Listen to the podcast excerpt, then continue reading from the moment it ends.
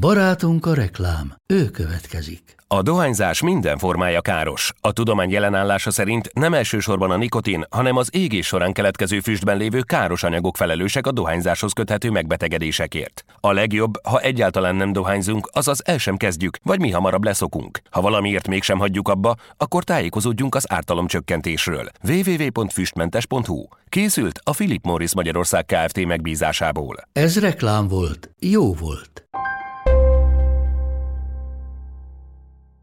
Beaton Studio. Ez a Felforgatók, a Bátrak podcastje Kadarkai Endrével. A műsort a Volvo Autó Hungária támogatta.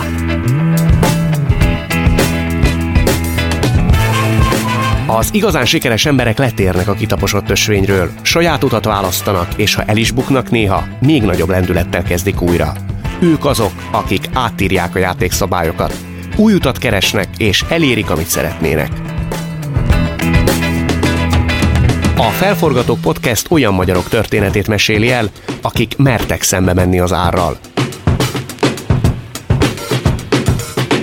Az első epizódban egy olyan emberrel beszélgetek, akiből lehetett volna egy korrekt, precíz ügyvéd. Ehelyett ő lett a magyar humor legbefolyásosabb embere alapítója Duma Színháznak, ami új pályára állította a magyar humort. Neki köszönhetjük, hogy Kőhalmi Zoltán kipróbálta magát stand Az eredményt azóta egy ország élvezi. Még jó, hogy az ügyvédi pályával ellentétben a Duma Színházat nem adta fel. Pedig egyszer nagyon közel állt hozzá. Most következnek a szponzoraink, aztán mindezt átbeszélem Litkai Gergelyel.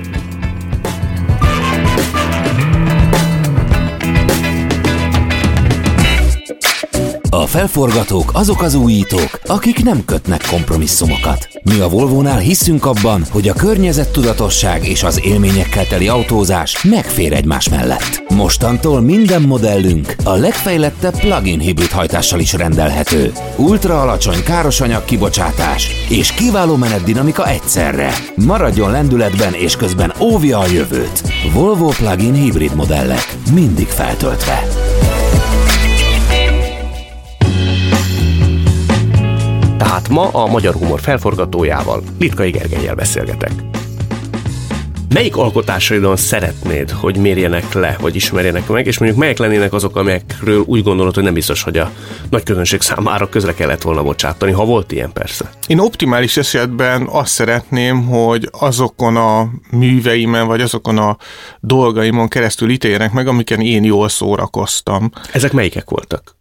Amit én nagyon szerettem csinálni, a Fapad sorozat, vagy a hírcsárda, mint portál, így 2010-től elkezdve, vagy a nagy hírcsárda könyv, amit a Golden blogon nyertünk, hogy megjelenhettek a hírcsárdának a bejegyzései egy könyvformátumban, vagy amiket Vinnai Andrással csináltunk színházban, színházi előadásokat, akár csak mint ennek az egésznek az összefogója, ennek a DEC projektnek az összefogója, vagy arra is nagyon büszke vagyok sokszor, ami nem saját alkotás, mégis többre tartom annál, amit én csináltam, amit más emberekből ki tudtam hozni, vagy amit talán az én inspirációm hatására, vagy nyomasztásomra el tudtak érni. Erre mondasz egy példát, vagy kettőt?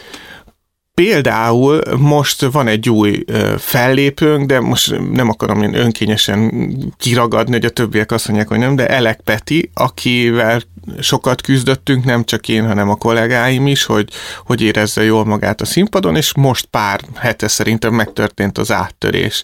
És olyan jó látni, hogy valaki, aki nagyon jó ebben szerintem, most már élvezi is. Máshogy ezt, ezt nem látják ugye a hallgatók, máshogy csillog a szemed egyébként, mikor egy ilyen tehetségről, egy fiatal tehetségről beszélsz. Arra büszke vagy-e, vagy úgy gondolod, hogy az életműved része, de nem érdemes különösebb említésre, hogy azért a magyar szórakoztatóiparban háttéremberként nagyon sokáig jelen voltál. Fábri, Friderikus, hajós, és még lehetne sorolni. Ezekre ma hogy tekintesz? Tehát ott egy-egy poén, vagy egy-egy geg újra nézése kapcsán csettintesz egyet, és azt mondod, hogy Gergő, azért ezek ügyes húzások voltak, hogy azt mondod, hogy az is egy alkotói korszak része volt, de ma már felejtsük el. Dehogy, én még, még a rettenetes Superboys filmre is azt mondom, hogy sokat tanultam belőle, meg... meg Na abból például mit? Hát, hogy ilyet nem szabad soha többet csinálni. Én nagyon sokszor nemet mondtál arra, ugye? Én nagyon sokszor. Én nem, nem akartam egyáltalán megírni azt a filmet, mert éreztem, hogy ehhez nincsen kedvem, nincsen tehetségem, vagy nincsen olyan hozzáállásom, ami szükségeltetne, hogy ebből bármi jó is kisüljön, de én meg, ha nagyon sokszor kérnek valamire, egy idő után nem tudok nemet mondani, elfogy az energiám. Ez a mai napig így van? Ez a mai napig így van, hogyha egyszer-kétszer tudok nemet mondani, de valaki nagyon kitartó, akkor előbb-utóbb rávesz arra, hogy megcsináljam. De szerinted miért lehet? Konfliktus kerülő vagyok egy bizonyos szint fölött szerintem, és empatikus, és néha belelátok más emberekbe olyan jó szándékot, ami lehet, hogy nincsen bennük. Magamból indulok ki. De ebből ezen nem élnek vissza? Nem, nem szoktak. Nem? Egyébként az általános jó dolog, amit el tudok mondani ezzel a műfajjal kapcsolatban, vagy akár ahogy háttérember voltam, meg hogy bánom-e, hogy akikkel együtt dolgoztam, nem emlékszem olyanra, vagy nem tudom felidézni, lehet, hogy volt ilyen, de szerintem az ember szempontjából az az érdekes, amit fel tud idézni, meg így foglalkoztatja, vagy bántja, hogy ezek az emberek tényleg visszaéltek volna azzal, amit ott csináltam. De ha már a Superboys-t említjük, a tudomásom szerint a te forgatókönyvednek az 50-60 százalékát elhagyták, viszont a te neved volt kiírva. Tehát te veled azonosították, mint hogy forgatókönyvírója vagy. Igen. Ez abszolút logikus. Tehát ez, ez szerintem én is tudtam, hogy erre nevet kellett volna mondani az elején. Ez visszaélés. Nem mondtam, és ez az abszolút az én hibám és felelősségem, amit szintén szerintem elmondtam valahol, hogy ebbe belementem. Tehát az embernek felelősebbnek kell lennie, nem lehet mindenre csak úgy eh, hebehúrgyan módon igen mondani. Ha ezt nem is tekinted annak, hogy visszaéltek volna a jó indulatoddal, de ilyenkor utána te az a típus vagy, aki ezt szóvá teszed. Hogyha gyerekek nem erről volt szó. Azért én ezen dolgoztam, és a, a végtermék hát nem kielégítő. Az az érdekes, egyébként szóvá teszem, meg elmondom, hogy ez nekem nem tetszik, de olyan ember vagyok, vagy olyan, úgy, úgy alakult az életem, hogy a múlttal csak abban az esetben foglalkozom, hogyha van közvetlen hatása a jövőre is. Tehát ha valami már megtörtént, és nem tudok vele mit kezdeni, egyszerűen nem foglalkozom vele, mert csak nem is azért, mert idegesíteni, mert nem érzem, hogy bármi közöm lenne már azokhoz a dolgokhoz, amik elmúltak. Tehát ugyanígy vagyok a lelkiismeret furdalása, és hogy olyan dolgok miatt van általában csak lelkiismeret furdalásom, amik érzem, hogy jövőbeli hibákhoz vezethetnek. Tehát amit egyszer már elkövettem, és nem tudom jóvá tenni, azzal már nem szoktam foglalkozni. Amikor belefogtatok a Duma Színházba, vagy a Godó Klubba, te, ha akkor abból a perspektívából, neked valaki azt mondja, hogy ebből ekkora siker lesz 10-15 év távlatából, azt te kineveted, legyintesz egyet, megalapozottnak gondolod, mekkora perspektíva nyílt akkor 2004-ben, mint, mint ebből? az ilyen vállalkozásoknál szerintem az a hiba, hogy amikor az ember elkezdi csinálni, akkor nem gondol arra, hogy mi lesz, hogyha ez ez tényleg tömegesen jönnek a megrendelések, mi lesz akkor, a tömegesen kell szerződést kötni, mi lesz akkor, hogyha tömeges üzleti tranzakciókhoz kell valamiféle keretet biztosítani, és én mivel amiket csináltam ügyvédként mindenről szóltak, én a kezdetektől fogva így kezdtem ezt alakítgatni. Már a kezdetektől fogva nagyon sok jegyet tudtunk előre értékesíteni, tehát hónapokra előre nem lehetett jegyet kapni. Azért ez nem mindig volt így. Tudomásom szerint az első előadás sok 13 ember előtt zajlott. Igen, igen, igen, de amikor már... De ez meddig tartott? Ez a, amikor nagyon rövid volt, idő, talán ez egy fél év, vagy még annyi sem volt. Azért ez... az sok tud lenni, amikor az ember belevág egy vállalkozásba, nem? Hát azért ez, ez nem volt egy olyan nagyon sok fix költséggel járó vállalkozás, mert Sáfár Zoltán, aki összehozta a Godót, mint kávéházat, ugye a szülei volt a hely, tehát nem kellett megvenni, gondolom kedvezményes bérleti díja volt. Nekünk a fellépőknek akkor kellett fizetni, hogyha volt is valamennyi bevételünk, tehát az elején azért nagyon ilyen baráti körülmények között zajlott. Ingyen is csináltátok, gondolom. Egy csomó ideig ez ingyen volt, és utána kezdtünk kezdtünk el, jóval hamarabb kezdtünk egyébként fizetni, mint az amerikai piacon, amikor ezek a klasszikus nagy helyek indultak, ők ezt megtették a saját fellépőikkel. Én mindig harcos szakszervezet is voltam már a gegmenként is, mert mondták, hogy én miért kérek ennyi pénzt, meg a többieknek miért kérek ennyi pénzt, mert mondtam, hogy ami reklámidőt mi itt előállítunk, és nézettséget, ahhoz ez azért valahogy arányban kéne, hogy legyen, és ugyanezt vallottam a fellépőkkel kapcsolatban is, hogyha ők valamit letesznek az asztalra, akkor ezért cserébe azért a saját erőforrásainkhoz képest mi is tudjunk valamit adni. Most már tényleg társulatként működünk, mert amikor elkezdtük, akkor tényleg egy ernyő szervezet volt a Duma színez, hogy boldog-boldogtalan, aki stand akart, az csak ide tudott jönni. Olyan voltunk, mint a körzeti orvosi rendül, amíg még, amíg még nem volt magánorvosi hálózat. De most már, hogy van egy csomó stand-up társulat, vannak klubok, ahova el tud menni az ember próbálkozni, van N plusz egy tehetségkutató, open mic, ez az, így mi is elkezdtünk inkább a társulati szemléletben gondolkodni, hogy mi legyünk a Humor Madács Színház, a Katona József Színház, a Víg Színház, a, kinek mi a kedvenc Centrál Színháza, hogy egyfajta irányt mutassunk meg, megpróbáljuk ezt a valamiféle spektrumot, vagy, vagy fénykévét szűkíteni egy kicsit. Benk Dénes egy visszaemlékezésben azt mondja, hogy amikor megpróbálkozott, szerinte bűnrossz volt először, ugyanakkor te oda mentél hozzá, és azt mondtad neki, hogy lesz még majd egy ilyen forduló. És ő azt mondja, szerintem hálatelten a hangjába, hogy sokkal inkább a kitartást és a humor iránti alázatát vettette észre, semmint az ő brilliáns tehetségét abban az állapotban. Szóval azért te nagyon árnyaltan láthattad ezt akkor, hogy vizsgálgattad ezeket a jelentkezőket, nem?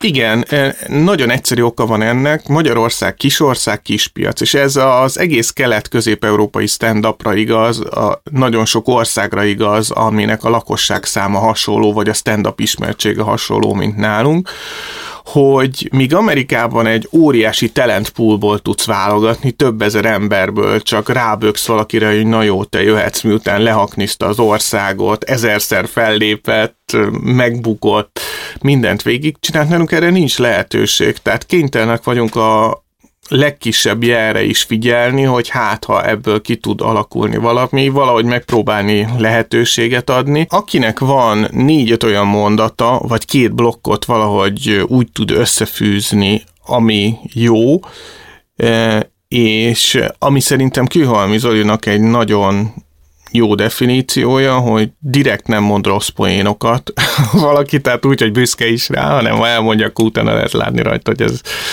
nála is félre siklott. Hogyha ez a három együtt van, akkor nagyon nagy a potenciál, vagy nagyon nagy a lehetőség arra, hogy stand befusson. De még Amerikában ezt a lehetőséget nagyon sok szerencsével és kitartással lehet elérni. Itt mi ott állunk mindenki mögött, fogjuk a kezét és lögdössük. Tehát lehet, hogy Zoliból Amerikában soha nem lett volna stand vagy aranyosiból. Az hogy néz ki, hogy lögdössük? Tehát ezt úgy kell elképzelni, hogy egy érzékeny ember ilyenkor felhív téged, és azt mondja, hogy hagyom az egészet a fenébe, nem megy ez nekem, ne csináld már Zoli, meg tudod csinálni. Tehát nem, nem, ilyen, ilyen, ilyen nem nincs. volt azért Zolinál sem.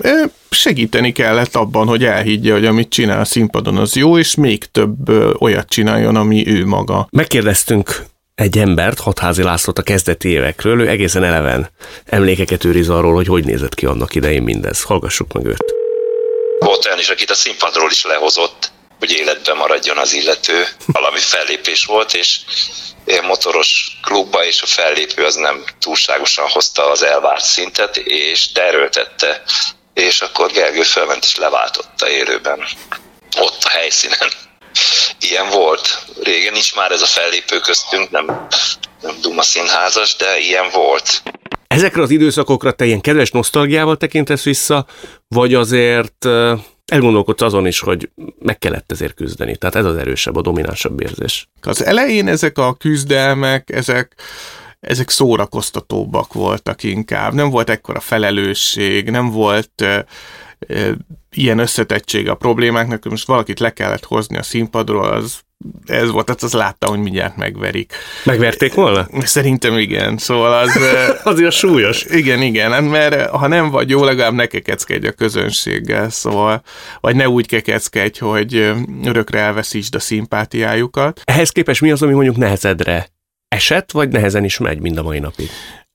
Az, az szerintem a legnehezebb, hogy a fellépők kell mindenkivel nagyon szoros emberi viszonyban van az ember, és ha van egy összezördülés, az nem csak főnök, munkavállaló vagy főnök, művész szinten éri meg, hanem emberileg is. Tudsz mondani egy példát, nem kell persze nevet mondani, ha nem akarsz, de hogy ez hogy néz ki a Hát ami már nagyon-nagyon sokszor a te műsorodban is ki lett tárgyalva minden fellépő áldamitől, ez a Bödőcs feszkó, amik nem tudom, az is lassan tíz éve volt. Amikor Bödőcs ott hagyta a Duma színházat, igen, arra igen, gondolsz? igen, igen. Tehát, hogy az is nem feltétlenül üzleti szinten volt, akkor még ez problémás, mert akkor még nagyon kicsik voltunk, még akkor is a Tibi már akkor is népszerű volt, és egy fontos fellépő, de az, az sokkal nehezebb volt emberileg például, és azóta... Megviselt? Persze, hát ez minden, mindenkit, nem tudom, hogy őt megviselte, de engem biztos, hogy megviselt, meg még a, egy egyszerű vita is, vagy egyszerű, amikor nemet kell mondanom most is egy fellépőnek, mert én, én ugyanúgy fellépő vagyok, mint ők, és pontosan érzem, hogy ők mit éreznek egy ilyen szituációban. Ráadásul nagyon sokáig ügyvédkedtem, ahol azért az, egy ügyvéd abból ér, hogy a másik fél fejével is tud gondolkodni, és ezért én hiába kell, hogy képviseljek valamit, pontosan tudom, hogy a másiknál ez meddig lehet elmenni, és néha, ha rosszul mérem föl, akkor, akkor az, az, az nem könnyen megy át rajta. Akkor abból a, az optikából te ezt ilyen emberi csalódásként élted meg? Nyilván, persze, de azóta arra jutottam egyébként, és ez szerintem egy fontos megközelítés, hogy nagyon sokan úgy gondolkodnak, hogy valamiért nekik hálásnak kell lenni. Tehát akik így tehetségeket fedeznek föl, vagy nem tudom, talentsokba dolgoznak, vagy embereknek biztosítanak lehetőséget képességeik alapján, úgy érzik, hogy ezért nekik jár, egy, jár a hála. Holott szerintem a mai fejemmel sokkal inkább azt tudom mondani, hogy a hála egy nagyon rossz dolog, mert amikor a hálára bazírozik az ember, akkor egy nem egyenlő üzleti szituáció van. Tehát, hogy én többet kérek, mint amit neki kéne adnia, vagy kevesebbet adok, mint amit nekem kéne adnom, és ezt próbálom valamiféle hála, vagy más eléggé obskurus dologgal kiegyenlíteni. Ha jól olvasok a sorok között, te azt hálátlanságnak vélted akkor. Igen, akkor ezt hálátlanságnak véltem, és manapság már egészen másként látom. Tehát ezek üzleti kérdések, ahol én sem az a feladatom, hogy a hálámat, vagy a irántam érzett hálát kihasználva különböző üzleti pozíciókat érjek el, hanem az a feladatom, hogy optimalizáljak, tehát a mondhatni egy parétó optimális rendszert érjek el, ahol mindenkinek annyira jó, hogy már nem lehet ezen a rendszeren javítani. Ma látod ezt már szerintem ilyen nagyvonalúan. Hallgassuk meg a feleségedet Maricát, aki erről az időszakról is beszélt. Az, hogy kivált a bödöcs, ez a Gergőt annyira megviselte, hogy abba akarta hagyni, de ugye milyen jó, hogy nem tette. Hát szerintem egy egész este és egy éjszaka volt, hogy rábeszéltem, tehát győzködtem, hogy, hogy ez egy jó dolog, nagyon sok energiánk van benne, és hogy ne tegye. Tényleg abba hagytad volna akkor? Igen, mert akkor ez nem volt egy akkora üzleti vállalkozás, egy akkora üzleti érték. Hát igazán nekem inkább rossz volt, mert amit a cégeseken kerestem, az benn hagytam a cégben, míg az összes többi fellépő kivette. És, és azt éreztem, hogy én nekem nem ér meg ennyi emberi csalódást azt, hogy, az, hogy egy üzleti vállalkozást csináljak. És Mivel győzött meg Marica akkor éjjel? Hát, hogy csomó ember ebben bízik, ez a jövője, ez, ez enélkül nem tudnám megcsinálni.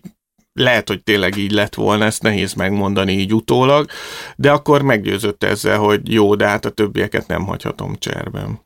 Egyébként ennek az emberi dimenziója érdekelne engem nagyon. Ha valaki egy barátjáról azt gondolja, hogy hálátlan volt egy bizonyos szituációban, csalódással jár, ennek a kiegyenesítése vagy a megoldás az hogy nézett ki kettőtök között? Mert látszólag most már szent a béka közted és Bödös Tibor között. Úgy ért véget egyébként, hogy én kértem bocsánatot, hogy ebben így viselkedtem egy üzleti helyzetben. Volt szilencium, amikor nem beszéltetek egymással? Volt, persze. Ez hány évig tartott? Nem volt olyan hosszú egyébként. De, de azt éreztem, hogy én nem, nem akarok senkivel se rosszban lenni, és nincs az a pénzösszeg, ami miatt ez hosszú távon megérni. Ő szerinted kezdeményezte volna ezt a békülést? Nem tudom, de nem is lényeges ez, mert én, én kezdeményeztem ezt a dolgot. Meg ilyen, mint, mint múltbeli esemény, amit már korábban kifejtettem, ilyenekkel nem szoktam igazán e, filozofálni. Gyorsan helyreállt a béke?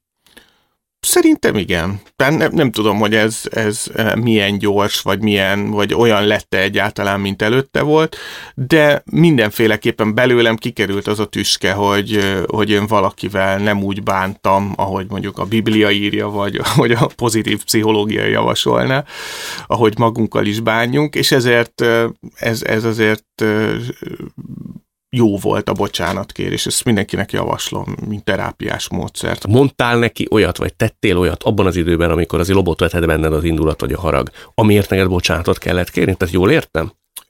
Hát leveleztünk, levelezgettünk. Tehát ez, ezt is megtanultam már, hogy próbálok most inkább ilyen helyzetekben telefonon beszélni valakivel. Ne legyen nyoma. Nem, nem az, hogy ne legyen nyoma, hanem a írásban az ember eltávolodik attól, ami verbális kommunikációban még látod a tekintetét, meg még azért tudsz mosolyogni, amikor már te is érzed, hogy hát ez már bizonyos határon túl van. Levélben meg minden olyan szögletes, minden olyan eléggé egyértelmű, vagy sokkal durvább esetleg, mint amit élőben elmernél mondani valakinek. Tenni szerintem nem tettem semmi olyat, szóval nem, nem, nem volt az, hogy árcsak vagy ilyesmi, én csak szeretek durván fogalmazni. Szeretsz ilyen, durván fogalmazni? Hát ilyen levelekben akkor össze, hát ez az ügyvédi eh, genyóság, ez azért benne van az emberben. Ezért oda is, csapsz, tehát oda csapsz. Persze, akkor aztán minden. Tehát, eh, Te azért, tudod is menet közben, hogy ez most fájni fog a másiknak? Hát, hát azért írom. Ja, azért tehát, írod? Persze, tehát ez, amikor az ember ilyet csinál, akkor azt tudatosan csinálja, nem véletlenül, hogy ez fájni fog a másiknak, hanem akkor rá, rálépek a bütykére, mert tudom, hogy a bütyke fáj. És ilyenkor te mondjuk hány nappal később később látod be, hogy egy-egy sor mondjuk eltúlzott volt? Hát már amikor elküldtem. Ma akkor? Persze, tehát ezért, ezért nekem most már van egy ilyen 8 órás ablak, amikor ilyen információkat kapok, de még mindig vannak olyanok, amikor eh, hülye vagyok, és nem tartom be ezt a 8 órás ablakot, és akkor indulatból válaszolok. Jó, hogy 8 órának el kéne telnie a, igen, a igen, hogy, az, hogy igen, vagy levélírás, vagy hogy megfogalmazódjék bennem az a reális felvetés, hogy nem is kell egyáltalán levelet írni, hanem ez a probléma meg fogja oldani magát, vagy egy egyszerű telefonnal túl tudunk ezen lépni. Ilyen esetben gondolom az illető, ha kivárod ezt a nyolc órát, soha nem is tudja meg, hogy volt egy ilyen nyolc órás periódus. Igen, és... igen. Viszont amikor még mindig van olyan nagyon ritkán most már, hogy nem várom ki magamnál a nyolc órás periódust, azon meg még jobban meglepődnek. Oda az a derültékből villámcsapás jellegű verét. És szeretek azért néha, nem is szeretek, de néha azért túlreagálok dolgokat abszolút. Mint mindannyiunknak, a felforgatóknak is szükségük van feltöltődésre, ami aztán hajtja őket előre a maguk útján. Most megtudhatjuk, miből merítenek ők. Az inspirációs blog támogatója a Volvo Autó Hungária. Egy olyan ember, aki az ötleteiből él, az nem fél attól, hogy az, az egyszer elfogy. Tehát te honnan inspirálódsz? Honnan van meg az a biztos tudat vagy ihlet, hogy azért ez mindig jöjjön? Ötleteket, ahhoz nem kell inspiráció. Az, azok jönnek, az rutin. Hát az ember annyit írt már, hogy ez olyan, mint amikor kézilabdázol, hogy pattingatod a labdát, meg fel tudsz ugrani, meg vagy tudsz védekezni. De a, én, én, én a témák kat keresem folyamatosan, hogy mi az, ami engem is érdekel, és esetleg jót tesz, ha erről beszélek a közönségnek. És ehhez hangos könyveket hallgatok, van a az Audible, Audible, ugye az Amazonnak ez a hangos könyv sorozata, és akkor ott szoktam mindig letölteni valami érdekeset, vagy most lehet adni.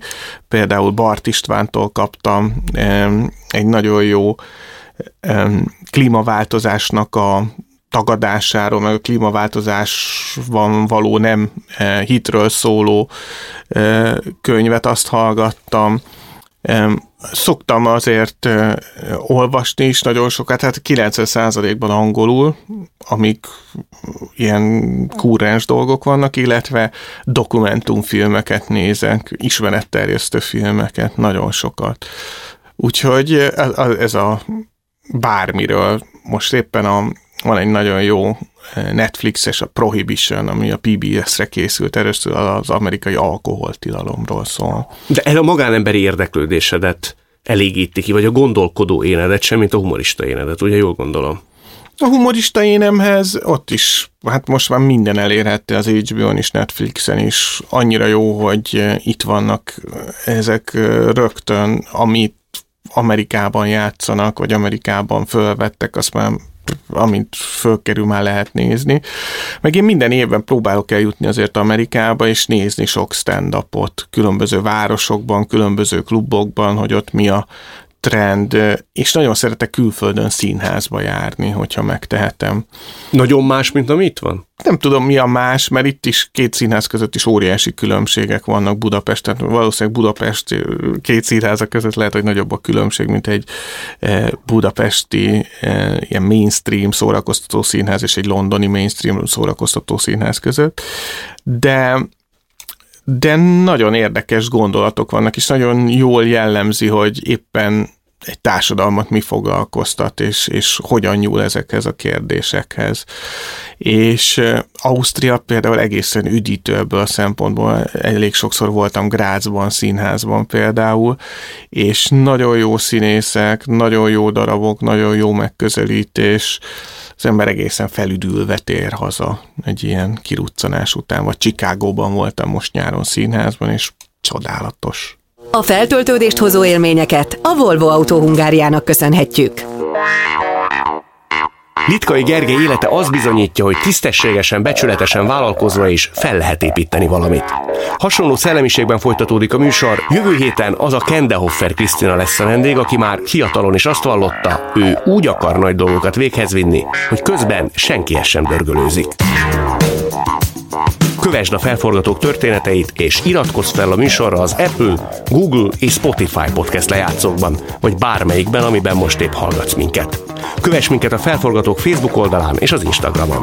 Ha szeretnél világszínvonalú podcasteket hallgatni, regisztrálj a Beaton stúdió hírlevelére. A mai adás szerkesztője Ferkai Marcel, a vágó Dósa Márton, a zenei szerkesztő Szűcs Dániel, a produkciós vezető Pentelényi Kovács Tímea, a kreatív producer Román Balázs, a producer pedig Hampuk Richard volt. Én Kadarka Jendre vagyok, legyetek felforgatók ti is!